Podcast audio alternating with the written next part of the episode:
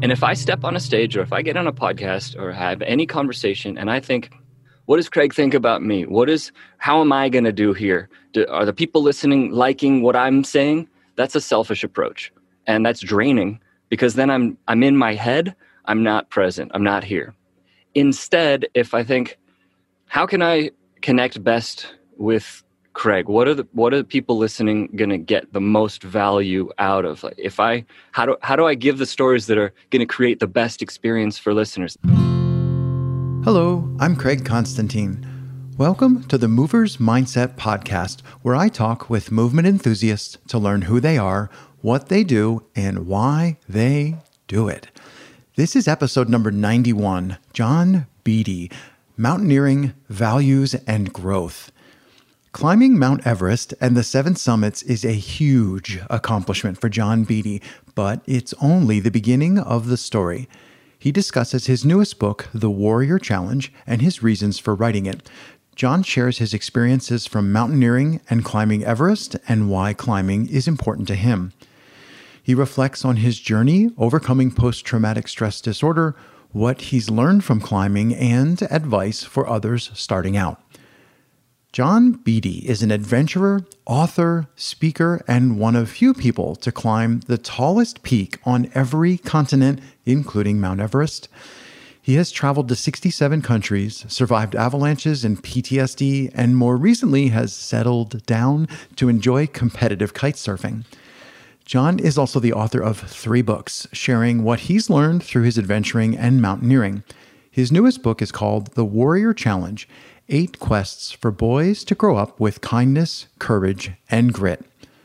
For more information, go to moversmindset.com slash 91. And two notes for today. Lots of authors do lots of podcast shows where they're doing the circuit promoting their book. I think you'll find this deliciously rambling conversation with John is not one of those typical podcasts. And just in case you're thinking, oh no, Craig's going to go off endlessly about rock climbing again. Wait, no, actually, John and I talked mostly about everything else. If you enjoy this half as much as we did recording it, I hope you'll share it with twice as many of your friends. Thanks for listening. Today I'm here with John Beede. Welcome, John. Hey, welcome yourself. I, I, just love confusing people by saying welcome, and then they don't know. It, it's strange. Normally, I record in person. I go to your place, and then I say, "Hey, welcome," and then they look around like, "Dude, you're at my place." But uh, so that's what I felt you. right then. I was like, "Shoot, I'm on his podcast." yeah, no, uh, this is this is your podcast. This is your platform. So I want to dive right in, and I want to say that I'm going to guess that transitioning from the doer phase, like go seek after the challenge that you set for yourself of climbing those mountains, transitioning from that doer phase to being a person who's doing inspirational speaking, who's writing a book, who has to actually step forward onto the stage, figuratively and literally, put yourself out there. I'm going to guess that challenge was hard, like life transitioning hard. And I'm wondering if you can tell me a little bit about how you navigated from the pretty clear here's the challenge here's my next step here's what i got to do to get there to like how do you put yourself out there as like okay now i have the answer? That's an awesome question to start with. So climbing and speaking and writing all developed together. I was a 22 year old fresh out of college graduate and i had this passion for rock climbing. And the more i would go rock climbing, the better stories I had, which then allowed me in turn to give better speeches. And the better the speeches got, the more money I had in order to go on bigger and bigger climbs. And I like, it, you could either look at it as an incestual cycle, or, or you could look at it as a really clearly, a clearly defined cycle. virtuous cycle. Yeah, uh, or like I did the Tim Ferriss lifestyle of figure out what it is that you want to do for yourself, mm-hmm. and then make a really clear plan in order to go make it it happen. Well, this book, The Warrior Challenge, is the you're right. The first time that since seven summits were climbed, kind of came down as the wise man, so to speak, from the mountaintop and said, Here's what I've learned throughout the journey. And the reckoning or the self confrontation came in the writing process. Because in all this stuff that I really wanted to say, here's what's real, here are the most badass adventurers I've met and their stories and what makes them good human beings and how do we emulate the, those guys or those people that was where i had to say do i actually live up to this stuff in my in my life? And that's more that was more challenging than saying what if craig like doesn't agree with what john says? Because i already did the work in advance right? I already I agree. I agree with you, by the way. makes for a better conversation but uh, well maybe maybe some contention would be entertaining One of the so uh, if you're within the sound of my voice, go read the book. I don't care whether you're 42 or 24 or 14 or five. Read the book. Um, and I contemplated making a challenge of like, I'll buy the book for the first hundred. No, I'm not. But like, really go read the book, people. Um, it's It like, is a it's a rite of passage it's like ten bucks on Kindle. Like, I mean, like, Yeah. you know the you know the fry guy from Futurama. Shut up and take my money. Throw the money. Like that's that's the thing. Um, so, um, uh, one little I, I liked. Okay, uh, Ernest Sir Ernest Shackleton's adventure. Oh my God, um, there's a Mm. great book called uh, South with Endurance, which I'm guessing you've read. two So separate two separate books so there's south and then there's also endurance I've read them both. Boom! Yeah, sorry. I didn't realize there were two different books. I like I read the book and then I got whichever the other one is. I got the larger coffee table one, and I'm reading Yeah, the book yeah. and I'm like, this sounds really familiar. Then I realized I have both of them. I had read them both. If but but what I was going to say, sorry, was that in your book, you. Uh, I don't want to say you make Ernie approachable, but you you like bring his accomplishment like within reach of i think you do. Bring it within reach of somebody who who might be like i don't know i can't figure out what to do with my life. I'm you know i'm playing video games. But they might have heard of him or they've heard of famous quotes like it's not what you do to the mountain it's what the mountain does to you. Like there's so much stuff i think that is so far out of reach that i think your book does a great job of like I don't want to say connecting, but like making it like like look, here's where you start. Like here's the first thing that you do. And that to me is the piece that's missing. I, I don't think that certainly not for me, that anybody ever said, okay, you know, go do this and then come back and turn the page kind of thing. So that that I think is what in my opinion makes the book succeed Mm. and and be a good um, not just a successful but also a really high power tool for getting people you know and it and it's thin enough that people can read it. And unfortunately i only read the kindle version. My paperback isn't here yet. But like people have have the opportunity to like this isn't a scary book. So i don't know if there's anything more well how do you how do you get young men especially interested in learning grit in learning self-awareness in learning stepping up as a human being or choosing their values. Those are pretty intense subjects even for adults.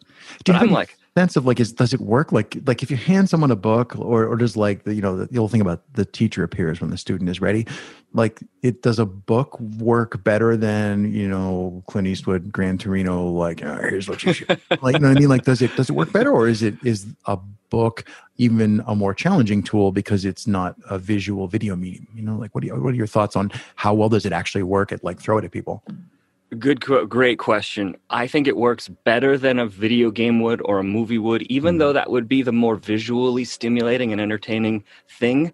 How many kids leave a video game that they've played and said, "Now I'm changed as a human being"? Very few. Like That's maybe, maybe they. Maybe they go and like play Grand Theft Auto and, and shoot up the neighborhood. I mean, there's real stories about that that were desensitized to violence. But if you get into a book like this, and you eh, like if you read this with your son your grandson your nephew the young man in your life or you read it yourself this the principles apply for everybody. It's just geared towards young boys with the the crazy amazing adventures that are in here like shackleton like Danny Way jumping over the great wall of china me climbing the seven summits. Like these are the stories that are role model emblems for young men to live up to.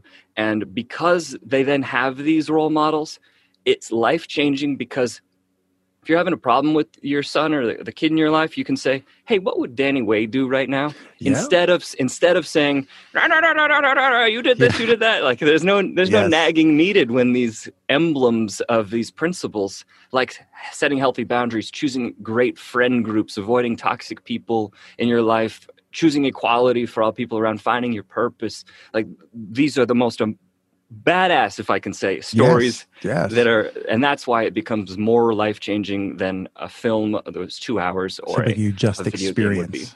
The your the part of that you use your words, Craig.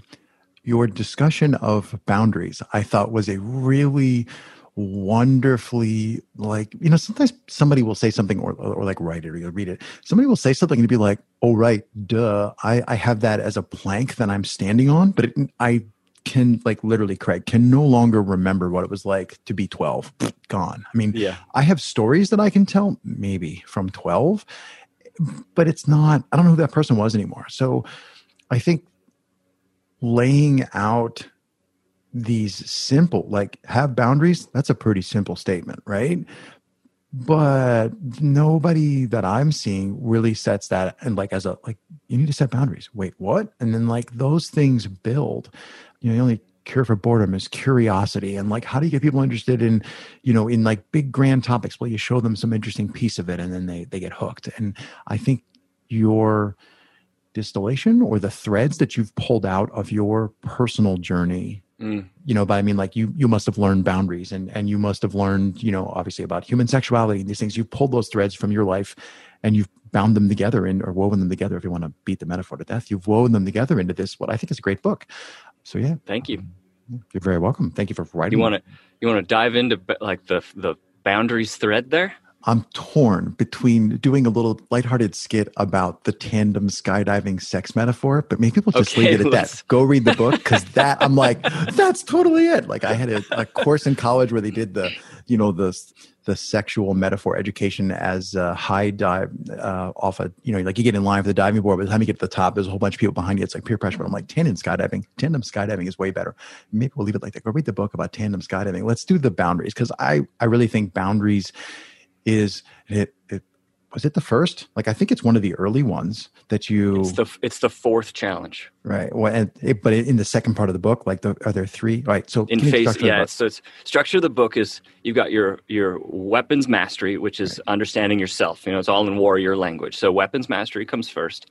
The second is defensive upgrades, Hmm. and that's where your boundaries start coming in. So now you're starting to learn how do others act and react, and how do I connect with them. And then the last phase of the book is choosing your battleground, Hmm. and that's all about how do you find your purpose, how do you how do you live your life in a way that uplifts and uses all these principles that you've learned about yourself and others to live a significant and meaningful life, or at least start yourself in that direction as a young man. just let that set for a second before I start talking all over it. I I love the power of three, and I don't know, it's just it's everywhere. Like Mm. Books in three parts, and like I'm not I'm Three not knocking- Stooges, there's the Holy Trinity, you've got three caballeros, you've got like threes are everywhere, the man. good, the bad, and the ugly, right? Yeah. um, yeah. Um, oh my goodness, where shall we go?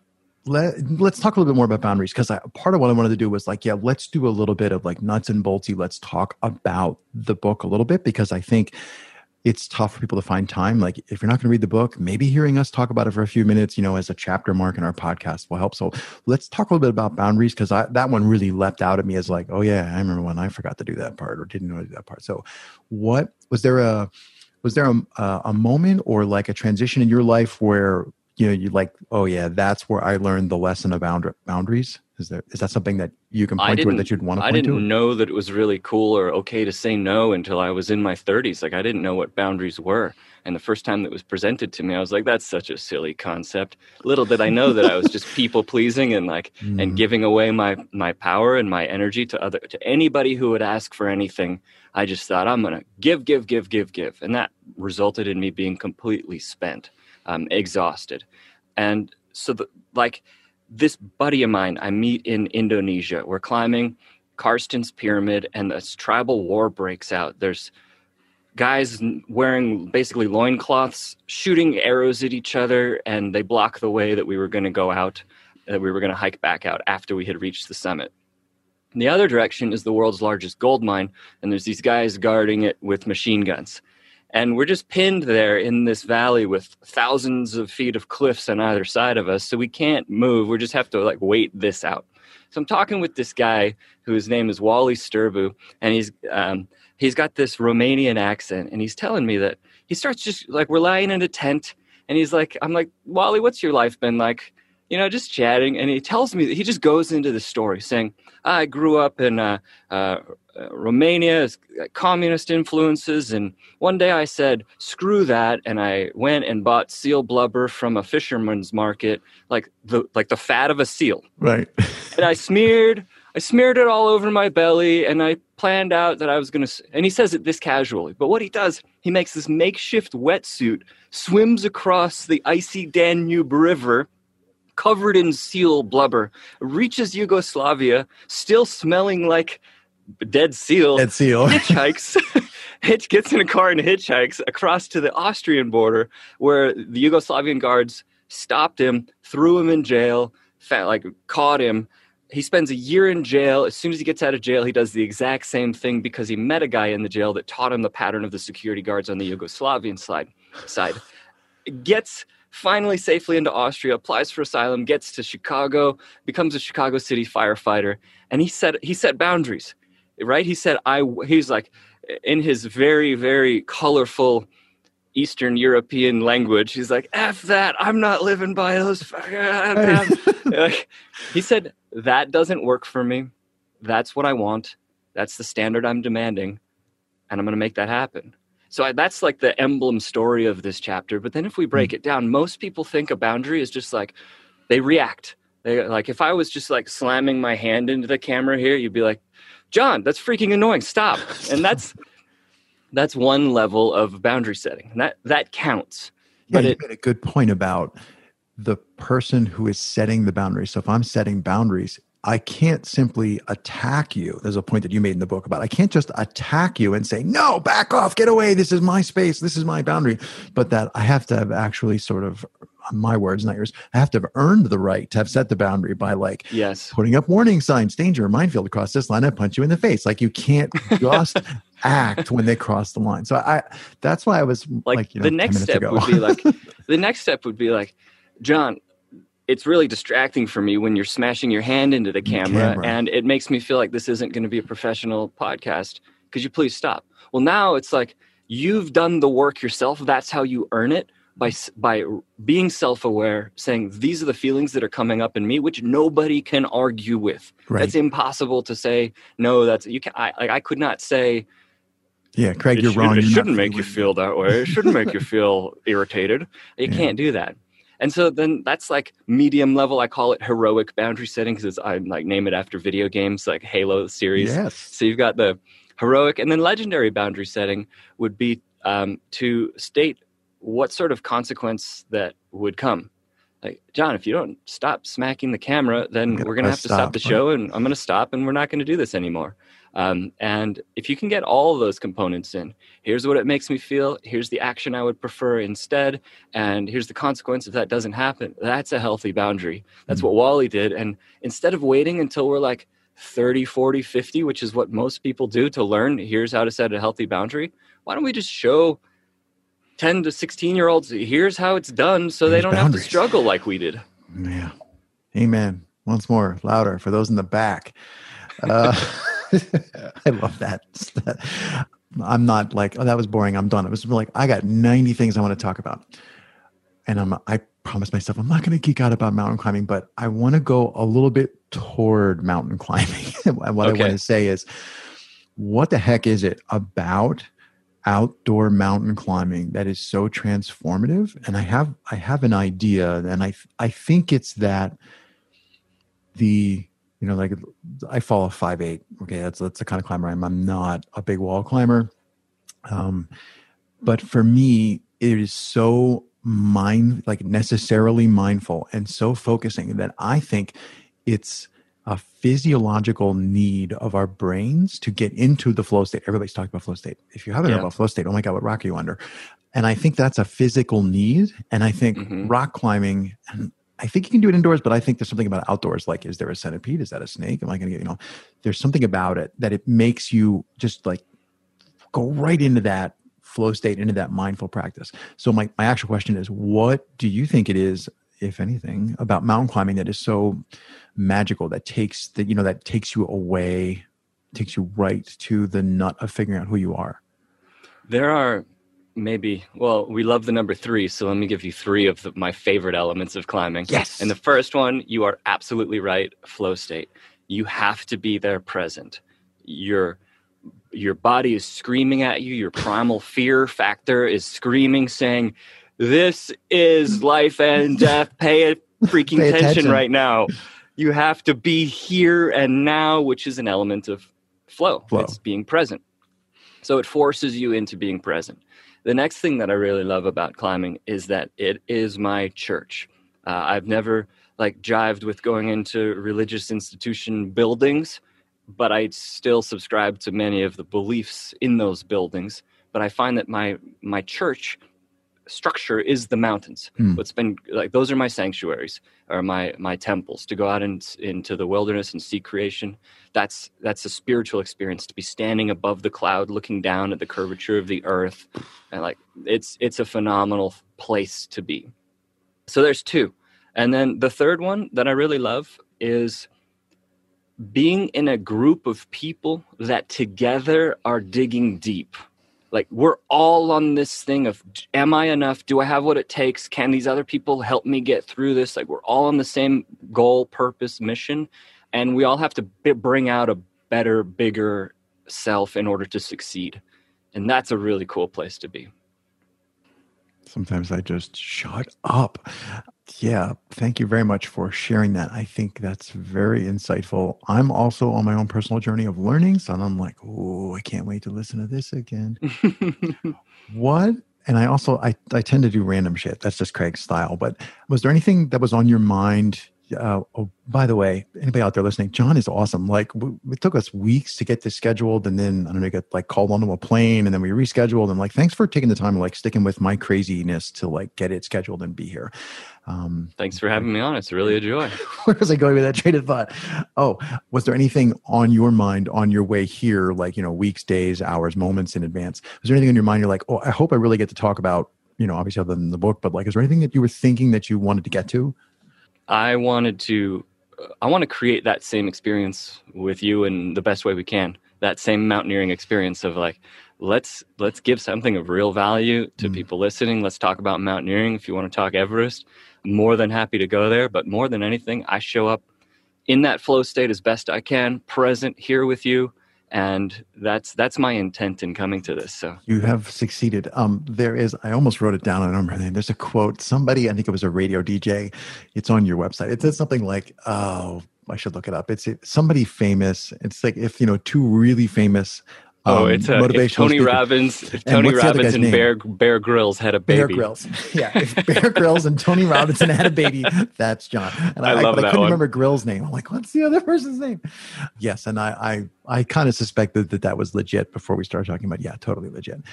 How do you manage to keep your energy level up? Like to show up if people haven't, if anybody has never experienced like having a really intense conversation with someone, especially while being recorded with lights, this takes a lot of energy to do. And I'm I'm both bitching and I'm commiserating saying like, you know this too. But like, how do you find the energy to do that? I think about the individual instead of myself. If I think like when I when I give my keynote speeches before COVID started, I was speaking to started with a few dozen students and then it grew to like the last speech I gave before shutdowns was 3000 Hmm. corporate folks. And if I step on a stage or if I get on a podcast or have any conversation and I think, what does Craig think about me? What is, how am I going to do here? Do, are the people listening liking what I'm saying? That's a selfish approach.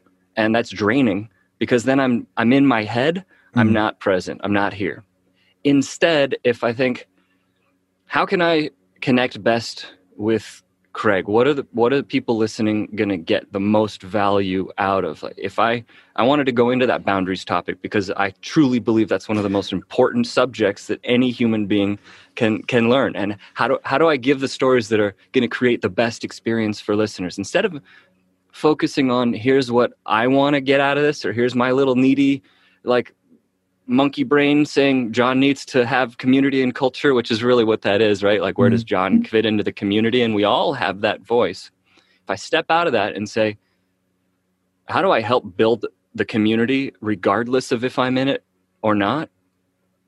ironically, that actually puts you into the community, uh, right? So, so it's that same thought to create energy of by by not worrying whether or not what I'm saying is like giving me validation. It actually brings me into the energy to give Yes. value. Yes. I'm nodding vigorously. I don't know which the, the video flips between speakers, but I'm nodding vigorously, and you know you can see me. Yeah, and uh, I I'm like, yeah, like you can do this at the dinner table. You're sitting at the dinner table and uh, you notice that oh everybody's quiet right now. It's just another standard normal dinner. Uh, i'm kind of bored right now. Well that little thought i'm a little a little bored right now or uh, like this is just a ho hum that's about you. Hmm. how do you bring out in your family members like the the the feelings the thoughts that are going through their minds how do you bring out their stories of what really made them tick today because in that moment when everybody's quiet they're all thinking that same exact thing of like "Huh, da, da, i'm not really getting a-" like they're all there so be the one that's courageous enough to step out of that open up that conversation and lead your family or the people that you're eating that meal with Hmm. um, in in finding out who they who they really are. Take the attention off yourself, and you'll find energy by doing so. I don't do uh, keynotes or speaking in front of large groups. And I'm my my. This is how this is how the show works. Craig has ideas. I connect two together, and I ask a question. so, do you use what role? I'm going to say what role does asking questions play when you're giving presentations to like large groups? You know what I mean? I that's my biggest frustration with a speech is that most speeches are a discourse. Mhm. If you go back to when Plato and Socrates would give speeches, there was instant questioning during the discourse, and you ha- the guy had to know his speech so well that he could then get back on track or absorb the question back into his speech. right. Right now, we don't have that as a part of speeches. So I have you know having studied rhetoric in university I, I that's where i learned that this was like how speeches used to be Hmm. now i will try and do the same thing as much I, as much as i can and i'm like asking for the audience to call back.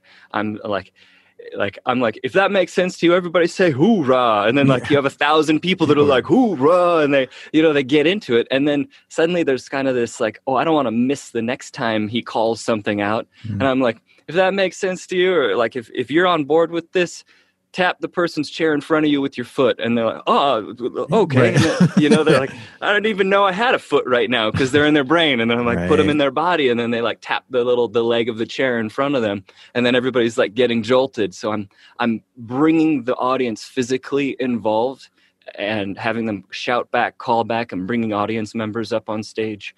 Sometimes i'll even ask questions of the audience beforehand so i can um, bring those up on stage uh, Hmm. and deliver like personalized information so when i when i deliver a keynote it's very much a customized conversation as much as can be uh, versus a i am now standing delivering the information i've gained in my life and yeah standing behind the podium.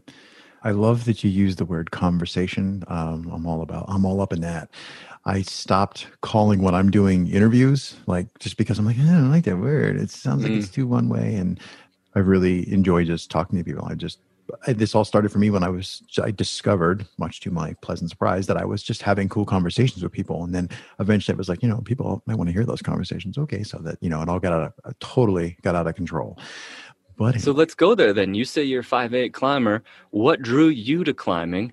And then let's talk parallels between like what drew me to going to Everest. Like what are the what are the differences there? For me, it was just stupid curiosity is what drew me Mm. there. I, you know, the bootstrap story is um, my friend Mike, the guy I was talking about before we pressed record. So Mike, uh, it, if you, yeah, open up Wikipedia if you're not a climber. So Mike, Mike leads 5'10, you know, falls off 5'11 kind of thing. So he's pretty damn good.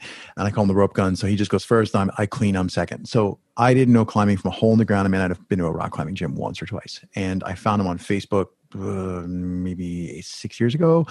And I was like, hey, I haven't seen you in years. What are you up to? And he had a little transit van and he was in Boulder and doing the dirt Yeah. bag thing.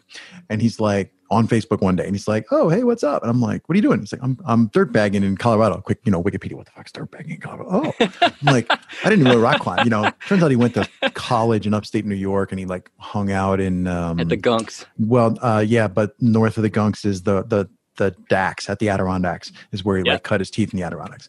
Anyway, so uh, he says to me, "You should, now we had known each other from martial arts, and we hadn't seen each other in five years." And he goes, "You should come out and climb sometime." And me, I went, "When?" Like I'm at a little type when. He's like, so all of his, he's been saying that to all of his friends for like a year, and nobody does it. And he's like, "Well, uh, I got like a job for two weeks. I'm, you know, helping somebody refinish furniture, and how about two weeks from now or whatever it was, three weeks from now?" And I'm like, "Okay," you know, and like Yeah. that was the end of our chat. You know, like, well, let's chat tomorrow. So you know on your website you have a section about like actually going to the mountains that's like you can do it virtually you can listen along you can see like gear lists. You had a photo of a gear an exploded gear list and i was like i got sh- shivers because i did that with mike. We did like exploded gear list i'm bringing this i'm bringing that base light the whole thing because i didn't know shit. I went and bought a pair of rock climbing shoes i bought a harness i bought like an atc and i went to the climbing gym literally every other day for three weeks or whatever it was people at the rock climbing gym on the third day were like, "You're not kidding around." I'm like, "No, I don't want to die." You know, like I don't, I don't know this guy very well. I basically had like Gumby gear, everything's shiny. I got on an airplane with like one backpack. I mean, it wasn't was not an expedition by any stretch, but basically got on an airplane with just my backpack that I checked and you know the shoes on my feet and my rock climbing shoes and met up with mike you know in a parking lot and then we just spent about three weeks just i mean roadside cragging to start like learn how to you know jug up a rope and learn how to tie some knots and all this stuff like just like get in the pool Awesome. so I just went at it with, oh, that looks interesting, which is how I do everything. And that it just, I didn't know what I was doing. Like I didn't understand the level of engagement, like, or, or like, you know, like shit gets like, you know, shit gets real, you know, halfway up some Yeah. knob, you're like, oh, fuck. Cause rock climbing only goes one direction. Like kids, there's no, it doesn't go the other way. If the guy who has you on belay has that thing rigged up, you know, it's like strapped to the belay point, there's no, there's no down, you know? And like I've fallen, you know, 50 feet off the ground. I've fallen off crap and like got swung off the route and I'm facing a blank cliff, you know, and I'm like there for half an hour while I figure out how to get, you know, going again. And I've had like other climbers rap down and go, Hey, are you Craig? I'm like, yeah, that's me. You know, like, okay, Mike wants to know if you're okay. Like, maybe I'm unconscious. So for me, I had no clue what I was getting into. I got into it with the guy that I trusted and like he's really good at setting protection and stuff. And for me, I was just like, I don't want to say it scratched an itch, but like that thing we were talking before about the flow state and about learning about yourself. I didn't know that's what I was going to get. I didn't realize that was what I really needed at that point in my life. And but boy, did it work out well. And like we've done a bunch of climbing. It's all like multi-pitch. You know, we wish we could climb in real places. We go to like the Red in Kentucky. I haven't been to Red Rocks in The River Gorge. I've been to Henderson, by the way. I have family in Henderson. So I was just like, whoa, you know, this is just so, so like so close, like spatially. But so that's my story, and I'm sticking to it. So Uh, those does little that answer your moments of those little moments of oh that's interesting, I think are so important to learn to listen to. You made the absolute right choice of like oh that's interesting, and then I'm gonna go try it. Right. most most people are like oh that's interesting, but I could never, or I'm not a Mm. climber, or my upper body strength isn't enough. Or if it's like playing guitar, but I don't have a sense of rhythm, or if it's dancing, oh, but I don't know how to keep rhythm, or if it's whatever, there's always this, but I'm a beginner, or I would look foolish kind of voice. Mm. And there's such beauty. I, I call it loving the idiot phase. like when you know you're going to be an idiot at something and you're going to look like a fool, like that, but that's every moment in life. Somebody's phenomenally better than you. Mhm. Like, sure, I climbed Everest, but then while I'm going, there's uh, uh, Lhakpa Rita Sherpa who's climbed it 22 times Nice. right there next to him. I'm like, well, I'm a total beginner, newbie, novice in relation to him. And Mhm. like even Olympic gold medalists on the, the sport that happens right after them, they're a total newbie novice, right? Right. So, like, all of us are beginners. And if you can learn to love that joy, uh, like, find joy in the moments of proverbially stepping on the toes of the dancer that you've just Mm-hmm. started this thing with or knowing you're going to be hanging on the side of a cliff for 30 minutes and like other people cl- rapping down like Rapping monkeys and yeah like baboons like flying down with little bananas and hey hmm. you craig? Like if you can learn to laugh at those moments and say this is freaking awesome. I'm a, like i'm loving that i have no clue what i'm doing and you listen to those moments that's interesting.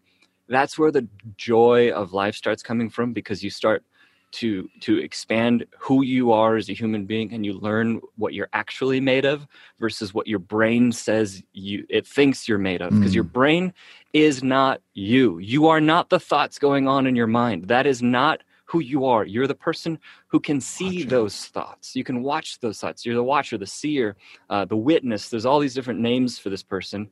But if you can say oh there that is. There's that little inner critic that yeah, that John has, that Craig has, the self talk, and say, I'm going for this thing because it just sounds really mm. interesting or freaking awesome. Yeah.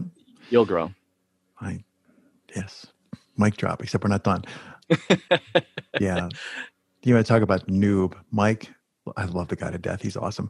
Mike pitched out, I think we did it in seven pitches, the first slab in Boulder right? So you know, the, I, I was like scared out of my wits, and, and we did it. The, the it's in a state park. The park closes at dusk. We started at dusk. we basically climbed it at night. It was the first rock I'd ever touched outdoors. It was like day one was let's go up the first slab in Boulder, and we pitched it out with trad gear. And Mike was like, "It is sketchy as fuck because there's not a place to set trad gear in that rock." It's just if people who know what I'm talking Blank. about, like, yep. you you pitched out the first slab. I mean, there are parts where I was like wigged out on the fourth pitch at like 11 p.m.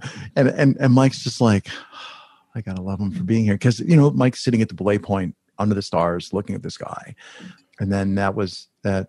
We did do something a little sketchy, like the education on how to rappel occurred at the top of the slab. You know, at like two in the morning. You know, there's an 80 foot rap off the back. It's, it's dark, it's and like, you've got headlamps. Yeah, it's and like baby, right? It's like headlamps. And I don't know which is. I personally think. Random question: Do you prefer climbing in the dark? I prefer like climbing in the dark is much more. Uh, it feels more comfortable because the oh my god terror zone is only as far as your headlamp reaches. There's only eight, you know, like I can reach six yeah. feet and that's it, and there's nothing else. And you look over the edge with your headlamp and like I don't see anything. You know, you're just like, yeah, there's nothing down there. It's no danger.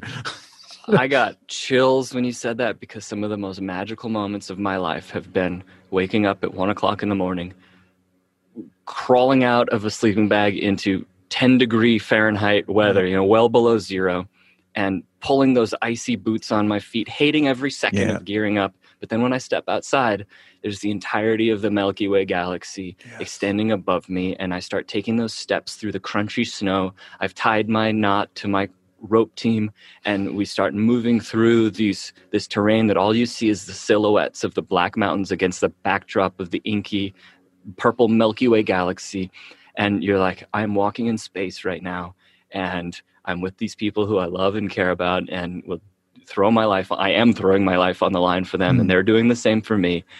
I love those moments at night when you just see the distance of your headlamp in front of you and it's just it's the story of life. You can only see as far as that headlamp goes.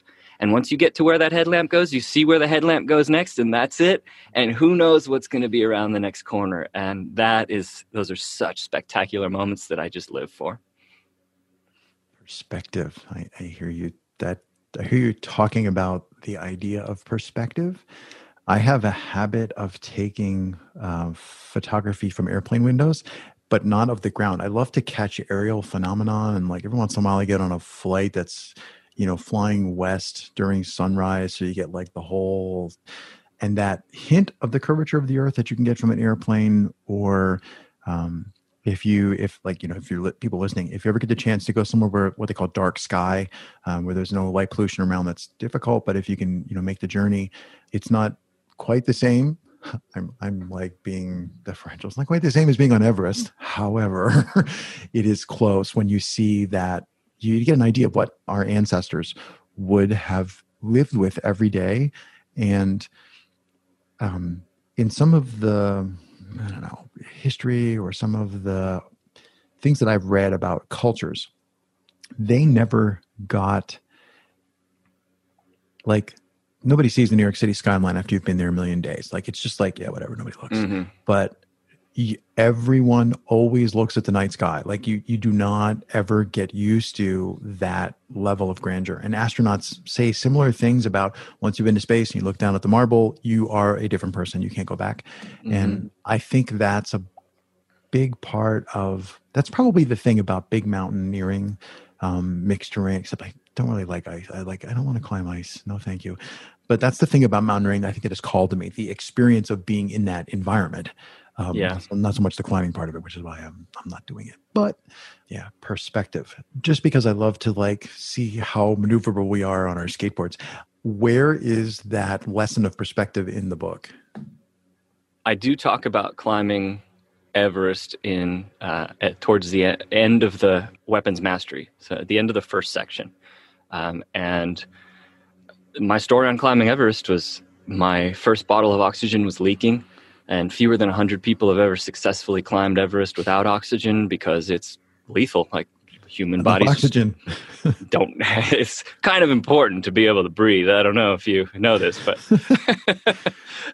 so i'm climbing and my, my oxygen leaks i didn't know it was leaking but it was so cold that the little rubber washer that created an effective seal between the regulator and the oxygen bottle had cracked and it was leaking oxygen through that burned through one bottle my Sherpa says, Hey, stay put. I'm going to go up higher, get another bottle. He's gone for about 15 minutes. I'm alone in the middle of the Himalayan sky. Flick the can, flick the uh, the headlamp off, and on my jacket, which is bright red, I'm looking at it, and it's it's got these little red patches, like these really big bright red features on it, and they start changing colors. It's changing from red to gray. And I'm like, that's not normal. That's that not shouldn't normal. be my. I know that my jacket it doesn't change color. It's not a 1980s hypercolor ja- Mhm. like jacket. That's not the thing. And trying to pull my feet out of the ground, and I can't. I just don't have the energy. My I can feel a line of cold, like impossible cold, start, starting to go up my arms and legs towards my core. Like that's just not. None of this is good stuff. My vision was going out. I was losing the ability to process colors finally I see Nuru come back down. Nuru's the name of my the, the guide, the Sherpa I was with. Uh, awesome guy. He comes back down and he's like all enthusiastic, trying to breathe some life into me with his spirit. And he's just like, "John, sir, John, sir, I have air, I have air." You know, just like here it is. And we screw it in. I take a breath. And when I do, that jacket turns right back to red, and I feel that line go in the reverse direction down my limbs, and I'm able to walk again. Let's keep climbing. Cool. So now we're up at this feature called the balcony. So we've been on the mountain for six weeks already. Um, and it's harrowing in that by now, seven people had passed away. During that whole season, nine people had passed away. I came across the eighth gentleman a few hours after that first bottle of oxygen ran out. And he was on his last breaths. Um, and I, I didn't, everybody had left him for dead and he had kind of this gasp moment back to life when I came across him. And I did everything I could to try and save him or revive him, but none of it worked.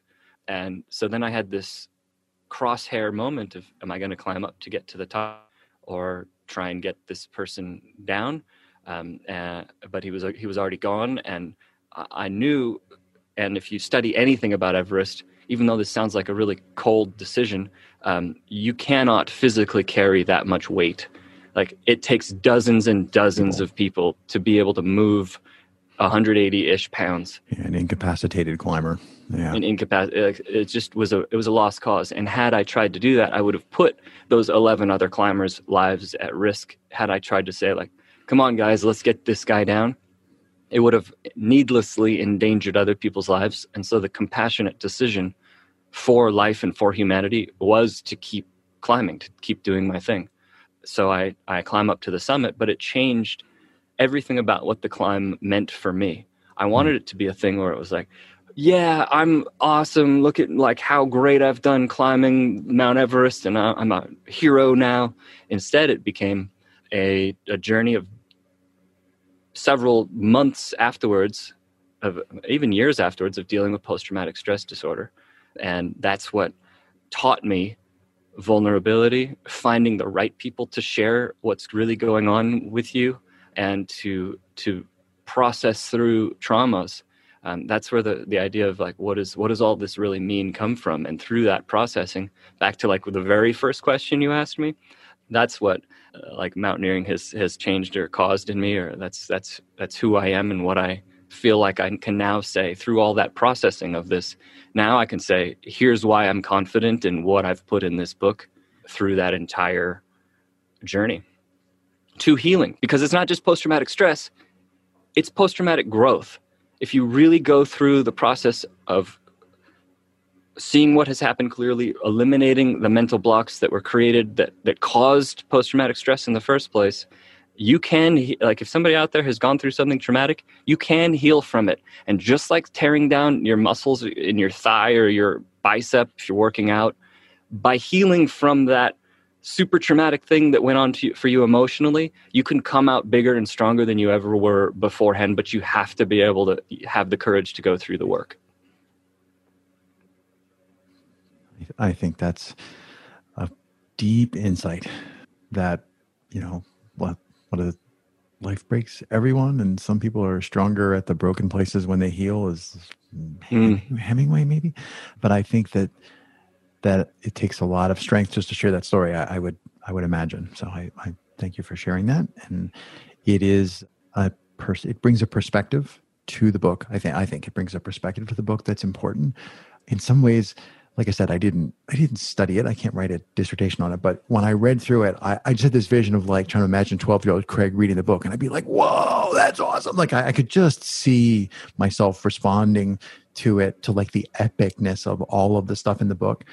But then from my current perspective, I was like, yeah, I mean, that's pretty fucking epic. But like, this is, there's really, this is like really cool, good stuff in here.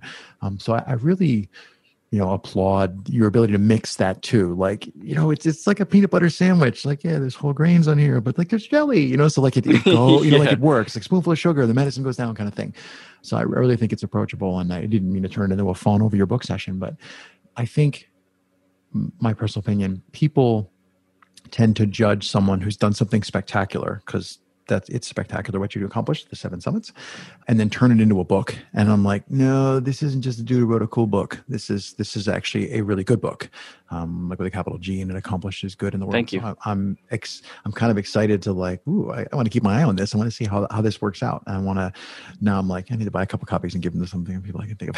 Please do. a copy too so i'll get on that. What do you I like I had obviously read about the I, I I'm stumbling because I think saying PTSD diminishes the the depth like like post traumatic stress disorder is like a major thing. And i think yes. when you give it like a, a handy acronym you know like mm-hmm. it's like sad seasonal afflictive disorder. I'm like seasonal afflictive disorder is like a serious thing. People wind up committing suicide in the holidays. When we call it sad it gets like diminished. And i'm not equating ptsd and sad but when you just when one just says ptsd it makes it sound like it, yeah it's nice neat little box so I think you unpacking the experience that led the experience that was the trauma that led to you having that disorder. I think that makes it so much more clear how important it is for people to realize a PTSD is not a little simple acronym that is a major issue that is I, I think as a society we've gotten past believing it's just warfighters who suffer from PTSD. It's not just people who are first responders and, and firefighters and stuff, that it is a like a generic affliction that any human being can mm-hmm. suffer when faced with trauma. So I, I, I was really... I, appreciate so much that you bring that up. I really, truly do because it's become this trite term that a lot of people use, and it steals from those who actually are dealing with it. Right. When when you're like, I stubbed my toe on the corner of the bed. Now I have a little PTSD when I'm walking around the bed. Yes. Like uh, that that really mm. actually devalues Use, yes, yes, what yes, it actually is. And so like PTSD is being locked into your fight or flight state. This is a short-term adrenaline burst that is meant to save you from when a saber-toothed tiger attacks. And so you're right. either going to fight that tiger back, which gives you this incredible surge of energy. You're going to run like hell as fast as you can. There's also faint um, like yeah, pass play out dead, right. or freeze is another one, right? Play dead. And so these are these are the defense mechanisms that we have that are only meant for very short term bursts. But climbing Everest, now I've got it. I see this guy, he's dead. I've got an 8,000 foot drop on one side, 10,000 foot drop on another. I'm in my head over this, what just happened with this guy over and over. My own oxygen is leaking. Yeah, shortly so I'm after thinking, a serious crisis, right? I'm, I'm about to die. And the second bottle is also leaking. I left that important little tidbit out of the story that I get to the top and, and that, that state of fight or flight, which I was in for those 36 hours of summit day, that never stopped and so that's what happens when someone has true post traumatic stress disorder. Now, there's post traumatic stress, which is just like, hey, I saw this car accident, or I was in a accident, or I, I it, it, could be caused by something as what look, may look like small, like a home break in, or a, a, rape, or a yep. like even seeing something on on the news. But that can shock your foundation. This this whole spectrum of horrible like a rape or like seeing something on the news like i saw something like you any of that can cause it depend on depending on the human being mm-hmm. um, so you're absolutely right that anybody can um, experience post-traumatic stress disorder in a, in a real way but it's also not to be taken lightly when we have this cute little acronym for it ptsd because that person if they're depressed moody angry it's not their personality it's not them who's wanting to do that. Like they don't want to be there. They're in a state of their adrenal adrenal glands are so squeezed and taxed and exhausted mm. that they don't know how to get out of that i have to fight something or run from its place. Um i try i don't know if i succeed but i try to find things with each person that i'm talking with to try and like I don't want to say throw people a bone, but like to give them like, yeah, here's something you can go do. And I'm not going to ask you for like what to do with PTSD. What you should mm-hmm. do if you feel that you've been traumatized is you need to find professional, serious resources. Which mad yeah. props, by the way. There's like a lot of cool resources in the book. It's not like it's not a comic book. Like you know, I mean, it, it's there are comics in it to make it engaging. It, yes, but it, but it is not a comic book in that it has nutrition. It has depth to it. Yes, exactly. Yeah. Well spoken.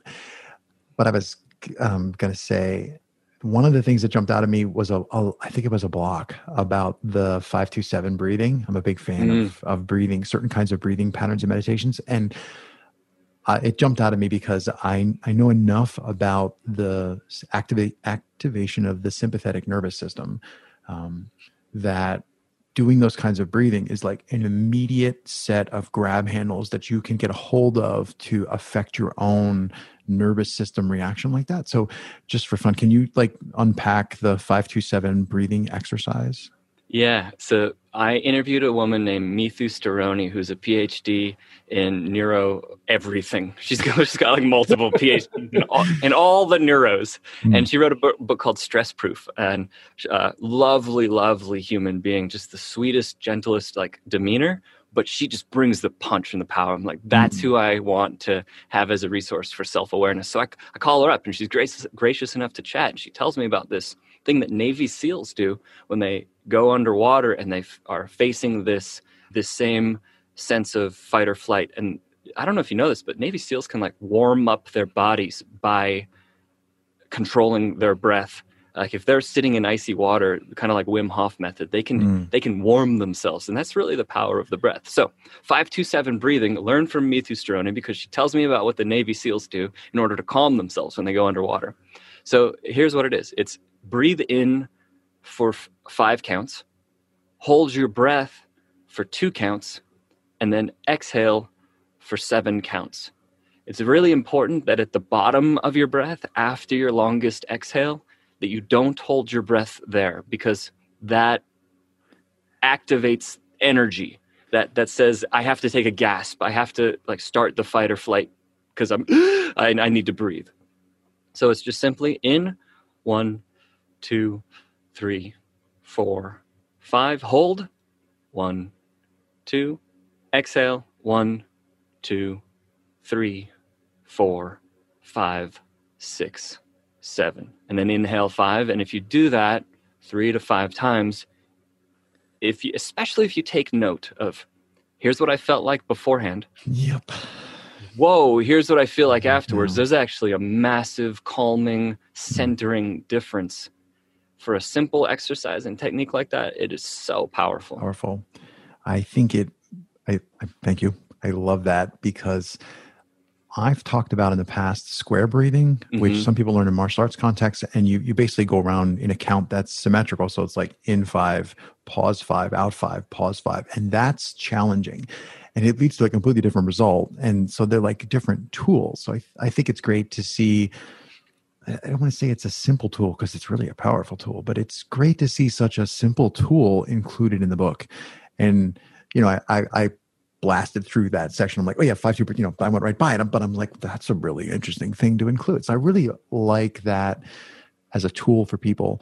It's, in my opinion, better than things like when you get mad, count to ten, which to me is like, mm-hmm. and guess what you'll be doing while you're counting, holding your breath. right, right. you're like, oh, you're making it worse. One, two, three, four, ten. Gosh, yeah. didn't work. Then, yeah, it's just not. You spent ten seconds thinking about how you were going to do the thing you shouldn't do.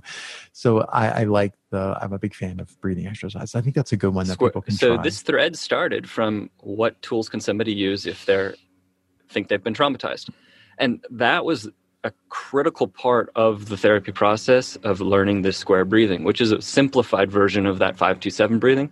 Square and I would hold my she would have me hold my finger, lift it yeah, up for draw. four breaths, draw an actual square. One, two, three, four. I was like, why do I have to use my hand? She's like, just just shut do it. Do it. Just, right? just, shut up and do it, basically. Yeah. But in a very kind way, it's like, well, that puts you in your body and it gives you something to mm. focus yes. on. Okay, great. So one, two, three, four over one, two, three, four, down one, two, three, four. And um, the, the bottom one, again, is what creates that sort of sense of stimulus, which she, in that case, wanted because she wanted to kind of find what my triggers were in a controlled setting. Mm-hmm. So that was very wise of her to say, we're going to hold on that down breath to see how John reacts to these impulses of fight or flight. Outstanding. Uh, it never you know, some days I'm like, oh, I don't know why I'm doing this podcasting thing. It's a lot of work. It's a lot of, and, and then other days I'm like, when I'm recording a conversation, I'm like, yep, I remember why I do this. Never stopping. yeah. What? And then I, I always want to just like press stop because what could I possibly say that's better than what we just said? But I like the metaphor of going to the well. Every time I get a bucket of clear spring water, I'm just like, oh, there's probably another one in there. Let's go back to the well. What? You, you obviously you've done a lot of reviews, so you're really good at this stuff. So how about what's something that people get wrong about you? So if I asked your friends, maybe, or, or people who know you not too well, mm. what's something they would say about you, but that you actually feel is wrong? I would probably say that I'm more I'm more like them than they think. Mm. There's this thought that like, oh, he climbed Everest, he gives keynote speeches, he writes books, and there's this like well, lottie freaking da, John. You got all your all your shit together, don't you? No, no, no. I still wake up some mornings and say I don't really want to get out of bed. I still get down. Coronavirus sent me for a hell yes. of a loop. Like I got in down in the dumps. There was a couple weeks that I was drinking too much during it when it started, and like go through the same stuff that a lot of people do, and I've figured out a little bit about how to deal with it and figure out my, what works for my own, my own life. And I, mm. I still want to learn from others. And that's like my main, that's the thing that I actually credit with people are like, how do you get all this stuff done? How do you go climb all these mountains? And how do you write these books? Honestly, I try and learn from others as much as I can. And I put myself into a beginner mindset. Yes. So I'm, I guess I'm just more like other people than people think. I just maybe have a different story that led me to the same place everybody else is. Hmm. Yeah. Thank you. We've talked about like I'm, I'm always thinking like i'm always imagining a bunch of people sitting behind me you know behind glass and they're like screaming and banging on the glass but i can't hear them and i'm just like i'm trying to think of what you want to know are there any other some Torbert's been saying here, here's a, here's a twofer. You pick which one you want to answer. What the heck do you do when you're stuck in a Come on, two for two for it up. We'll see if I can. It up. What the heck do you both. do when you're stuck on a on a portaledge in the middle of a wall for two days waiting out weather? What do you do to keep from going insane when you're stuck in a tent like that? And also, what are some books that you've read that you think people who are interested in our current conversation they should go look at? Two completely different questions. For for the first one, portaledge on the side of a wall is the same exact thing of what you do when you're in quarantine. Truly, when you're just stuck and you can't move and you're just there because it's a shitstorm outside, what do you do? You accept that that is the time for rest. And then you put your mind at ease. You quit worrying about what needs to be done because just as much a part of taking action of doing stuff is not doing stuff, relaxing, resting, and recovering. If you don't have the energy from your recovery and your rest, then you will not be effective at action. They're the same thing. They're, it's all the climbing. Mm.